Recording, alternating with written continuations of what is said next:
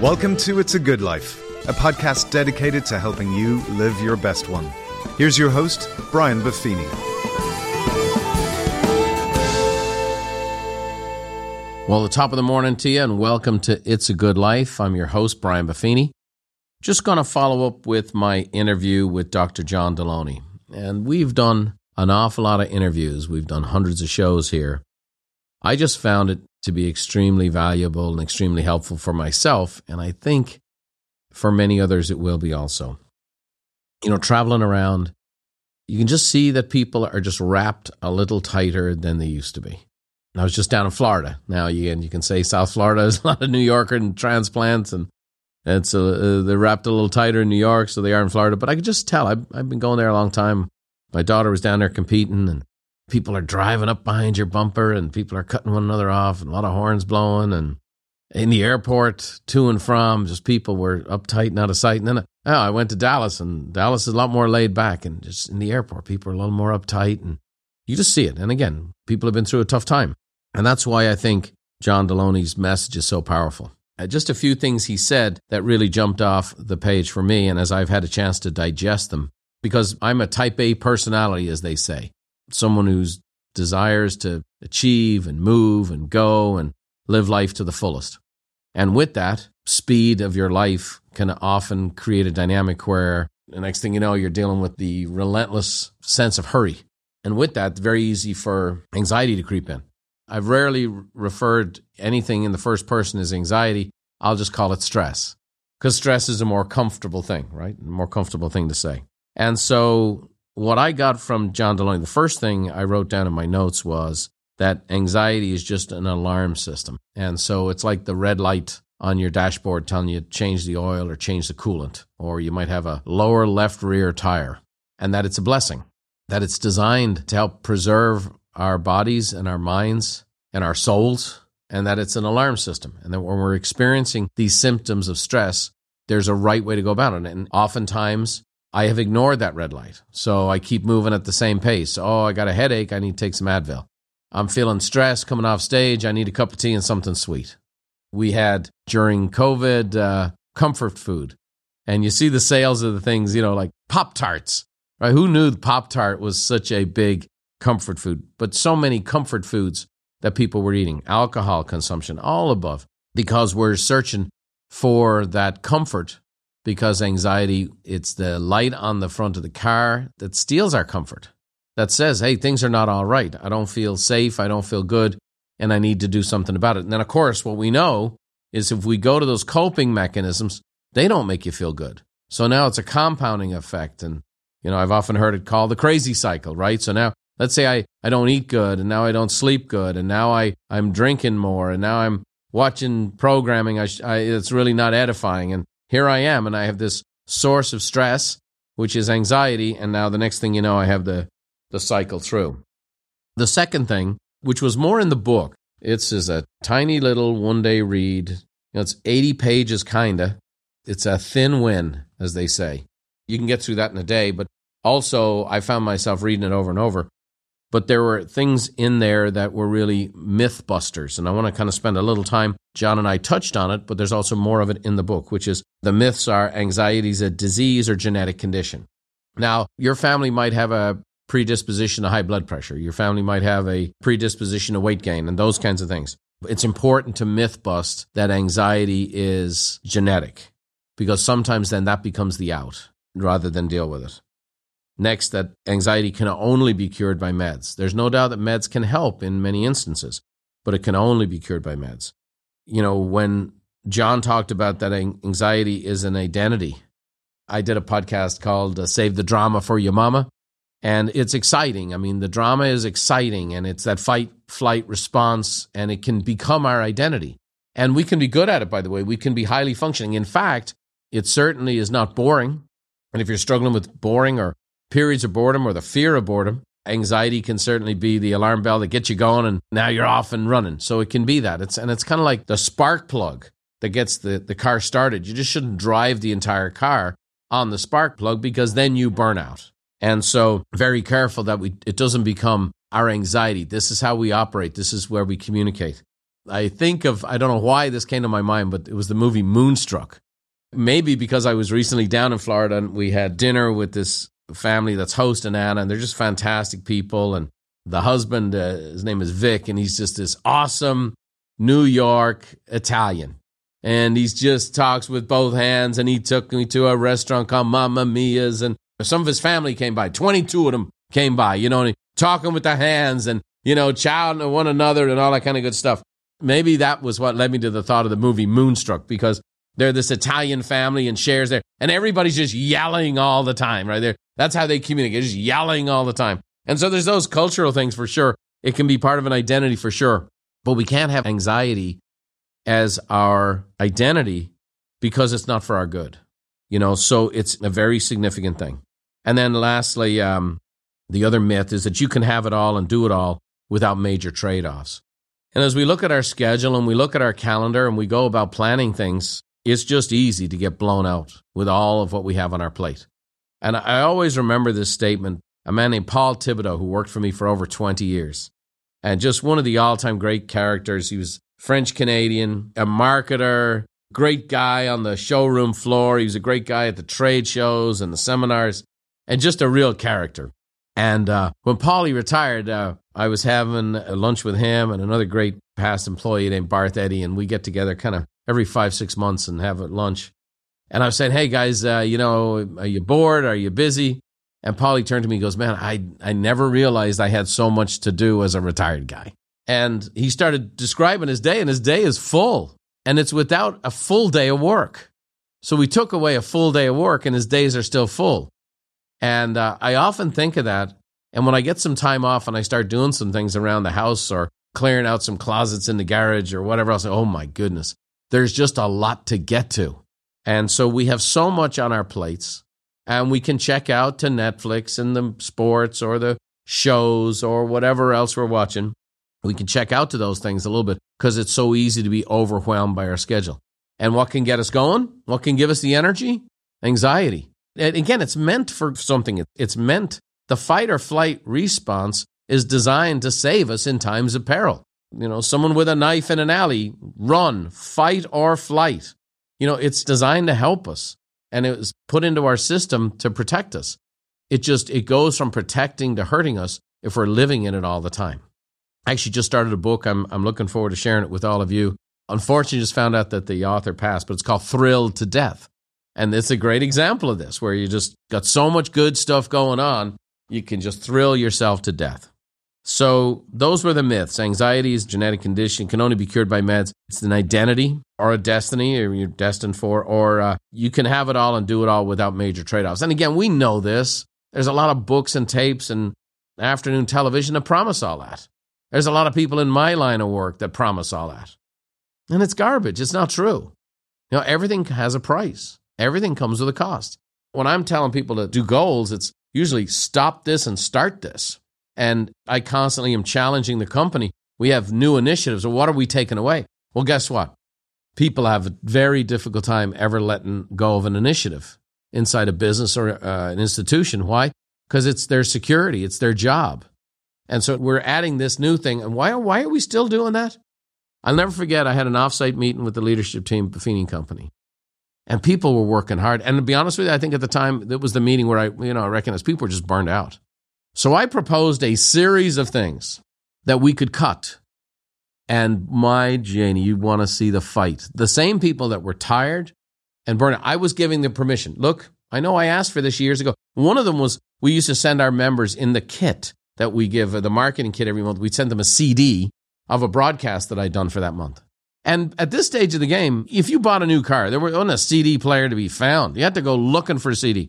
And this was like number 10 on the list of things that I said we could cut. And this is a two day offsite. I'm spending a bunch of money, bringing people to a real nice place. And we're spending a third of a day on the CD. It ended up being very, very practical because I go, here is an example of why it's so hard to cut anything off, is because we cling to everything. There's a constituent, sure, there's a number of out of the tens of thousands of people we're sending this kit to every month, there's five people going, I need my CD. I've been collecting these things for years and you're upsetting my apple cart. And yet now we had many different ways of delivering the same information, like this, the podcast. that's an example where it's very, very hard to take things off your plate and very easy to put things on. Easy to get into, hard to get out of. And that's one of the dynamics. And it's there. And it's there with our schedule. It's there in our businesses. It's there in our lives. It's there in our hobbies. It's there with our friends and family. And oh, yeah, we, we meet every Monday at so and so time. Well, every is a very hard word for me. And I don't like every at all. Really feels like it buttons me down. It's that day is gone. So, very, very important that we look at our schedule. You're going to do something new, you need to take something away. And so, there is a price to pay when you want to get to the next level. And there's something you're going to have to give up in order to put something else on. A couple of other great insights that Dr. Delony had was uh, when John said, COVID is the great revealer. COVID and the subsequent reactions to it. And again, yeah, you know, it's funny how everything's gone down political lines now, which is kind of wild. But I think part of it is just people's temperament and risk tolerance and those kinds of things. I get all of that. But he said it's the great revealer. So, for example, there are people who just ran away and moved out of state. There are some people who moved out of state right now who are second guessing themselves. In fact, I talked to one company and they were fist in the air. I've had it with California, yada, yada this and any other, the, you know, the oppression and the government and the governor and the taxes. And I, I agree with it all. But they went to a different state and they're like, you know, uh, we're having a hard time. These people are kind of laid back and it's hard to get the workers to do what we've got people to do. And so on and so forth. Oh, okay. It's a great revealer. And so John's great advisor, because I think there's great things that are going to come out of COVID. I think there's great decisions. I think people also have been thinking about making a move for a long time and finally did it. Uh, we know with the great resignation, there's people who were thinking about quitting their job and finally did it. But the caveat, and something that John said that I wrote down in my notes was it's important that you run to something, not from something. If you run from something, it's fight or flight. If you run to something, it's goal oriented or purpose driven. So it's very important you run to something and not from something.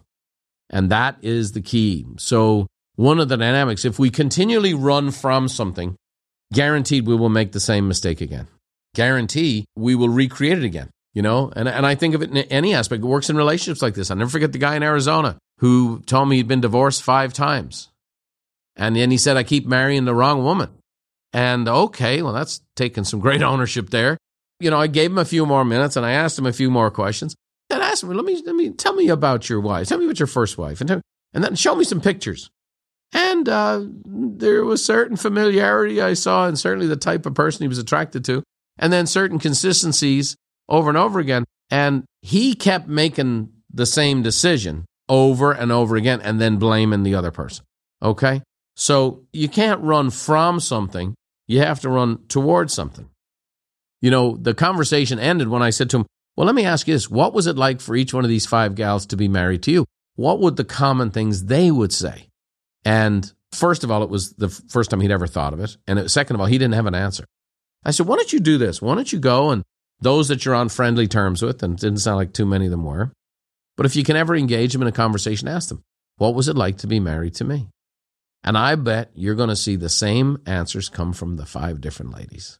And you might want to go to work on that before you decide to focus on number six. Okay who knows? I would highly doubt that he would do that work because that work is hard. That work is difficult. But I think marrying six or seven or eight women would be harder. But anyway, I'll bring Dr. Delony back in to talk to that guy maybe. Another thing that he mentioned that I think is important that I'll finish up today because I just wanted to give you a few thoughts. He said, Who speaks into your life? Human beings are actually designed to go through life together. For him, he said, human interaction is oxygen for us. And what did this dynamic produce? What was different about COVID than anything else is that it created isolation, it created separation. You were potentially someone who could kill your friend or family member, or they could potentially kill you. And that was how that was initially packaged. And so people became kind of the, the enemy. You know, people are having a party and they're like, ah, I might be sick after this. And so we deprived ourselves of that oxygen and that connection. Again, everybody's got different levels of people fuel, if you will. Some need some and some need a ton. But who speaks into your life? I started thinking about it for myself. We all need people who can speak into our life, and it could be a confidant, a partner, spouse, friends, a coach, I know this our coaching staff, we instituted a policy called Good Life Fridays for our whole company because the staff have been working so hard and taking on so much more. And so much of our work here at Buffini Company, from our client care and our sales and our coaching, is dealing with people. And people have been carrying more of a load. Our clients have been carrying more of a load for their clients. And so when our folks are interacting with our clients, they're carrying more of a load. So we instituted this Good Life Friday to give someone a paid Friday off every month to take 12 a year. So they have 12 long weekends. And it's a, uh, for a company like ours, it's a very large expense. A payroll is our largest expense, but it's absolutely already starting to show dividends. Not even the people who've taken it, the people who are looking forward to taking it. And so you see that. Our coaches have been speaking into the lives of the clients at a deeper, more resonant level than in the 26 years we've been in business. They've been spending more time with their clients. They've been listening to the people they're coaching up. Some of the stuff is not as straightforward business stuff as it used to be. It's more complicated, more difficult. And so the question I have for you is who speaks into your life? We talked about it with John Delony. It's, you know, going to see a counselor, especially for men. That was always considered a weakness or, man, I, you know, I'm not an alcoholic or I'm not a mass murderer or something like that. It was like, are you going to see somebody? So there's professionals, there's friends, there's confidants, there's coaches. Who can you talk to and who can speak into your life? Pity the man or woman that's isolated and uh, doesn't have someone speaking into their life. There's other people out there, and that's why small groups work. That's why AA and the genius of that movement and how many people they've helped. But to create a dynamic where people would get together in regular meetings, people who had something in common, difficulties in common, to work through a process that would get them back to health and healing. There's some real genius in the architecture of that organization and what they've set out to do 100 years ago. So we all need people to speak into our life. COVID was a great revealer, and that anxiety is just the alarm system. There's some myths that we need to go through. And then at the last uh, part of this, and, and again, what was in the book, some of what John and I talked about in the interview, he said, slow down and listen to the alarms, learn to control your thoughts and actions, breathe, eat, exercise, and sleep. Breathe, eat, exercise, and sleep. You know, I can find myself sometimes, I'll go for these walks at the ocean. I'll take this big, deep breath of ocean air. And I realize I haven't breathed in that deeply since the last time I was here. And we can breathe shallow, live shallow, move fast, be anxious. So we need to breathe. We need to eat. And so eat to our health. You can eat good, it can taste good, but we got to eat so that our bodies have capacity. And when our bodies have capacity, we can take the strain a little better. We need to exercise. We got to move. It's seven days a week. We got to move some capacity or other. We got to move. And, you know, this didn't used to be the case. You know, my dad's never been taught to move. He's a painter. He's lifting ladders and got five gallon buckets of paint. And then he'd go play golf and walk the golf course. Well, guess what? I can be in the office. I can sit in the studio. I can drive to the office. And then when I go play golf, I sit in a golf cart. And so it's easy not to move. So exercise is just key. And then sleep. And in some other work that I'm doing in a podcast I'll be bringing to you in the months to come, I've been doing the studies of sleep and the history of sleep. You know, before the invention of the light bulb, which I always credit as one of the greatest inventions of mankind, the average person slept 11 hours a night because we didn't have light. So, because of our lifestyle, the electricity, because of now the phones and the stimulation and even the bright colors on the phones, having it by the bed, people are not sleeping well. And sleep John touched on it over and over again, is one of the key ingredients for your body, for your well being. So breathe, eat, exercise, and sleep. Four things, by the way, that really don't cost any more money, don't take any more time, are not any more of a burden to anyone who feels burdened. We can all do this and we can all do a little bit better. So there you have it. Those are my thoughts. Uh, you know, I will say this it's a privilege to get to do this work. I don't get paid for it, I enjoy it. We have a few ads here and there to try to cover some of the costs, doesn't cover all of it. But I will say this um, this is our fifth year, going into our sixth year of doing this podcast. And I have enjoyed this as much as anything I've ever done. I was born to be on stage. I was born to be a guy that could impact an audience in live presentations. I know that. That's been hard work, and I've done a lot of it, maybe a little too much of it over the years. And now I get to do it once in a while, which is nice, and I'm ready for it, and it's fun. But it's a privilege to do this work. And part of the privilege is in trying to serve all of you. I'll meet someone like Dr. John Delony, who's a total blessing to me. And I love to interview interesting people that bring benefit to all of your lives, but also benefit to mine. And redefining anxiety has certainly been one of those blessings for me, a reminder of things, an eye opener on others. I hope this has been helpful for you. So thanks for tuning in. Thanks for being a loyal listener. Maybe you know a friend who could really use this episode. Pass it on to him. Maybe you know a friend who needs to hear the original recording with Dr. Delony, and you could pass that on to them. We want to provide the best information we can to help you live a good life. Thanks for tuning in. Thanks for being a loyal listener, and thanks for sharing this with a friend. I'll leave Mrs. Buffini, who's been redefining anxiety for me her whole life, as a little blessing to send us off today. Thanks for joining me. May the road rise up to meet you, and may the wind always be at your back. May the rain fall soft upon your fields, and the sun shine warm upon your face. And until we meet again, may God hold you in the hollow of his hand. See you next time.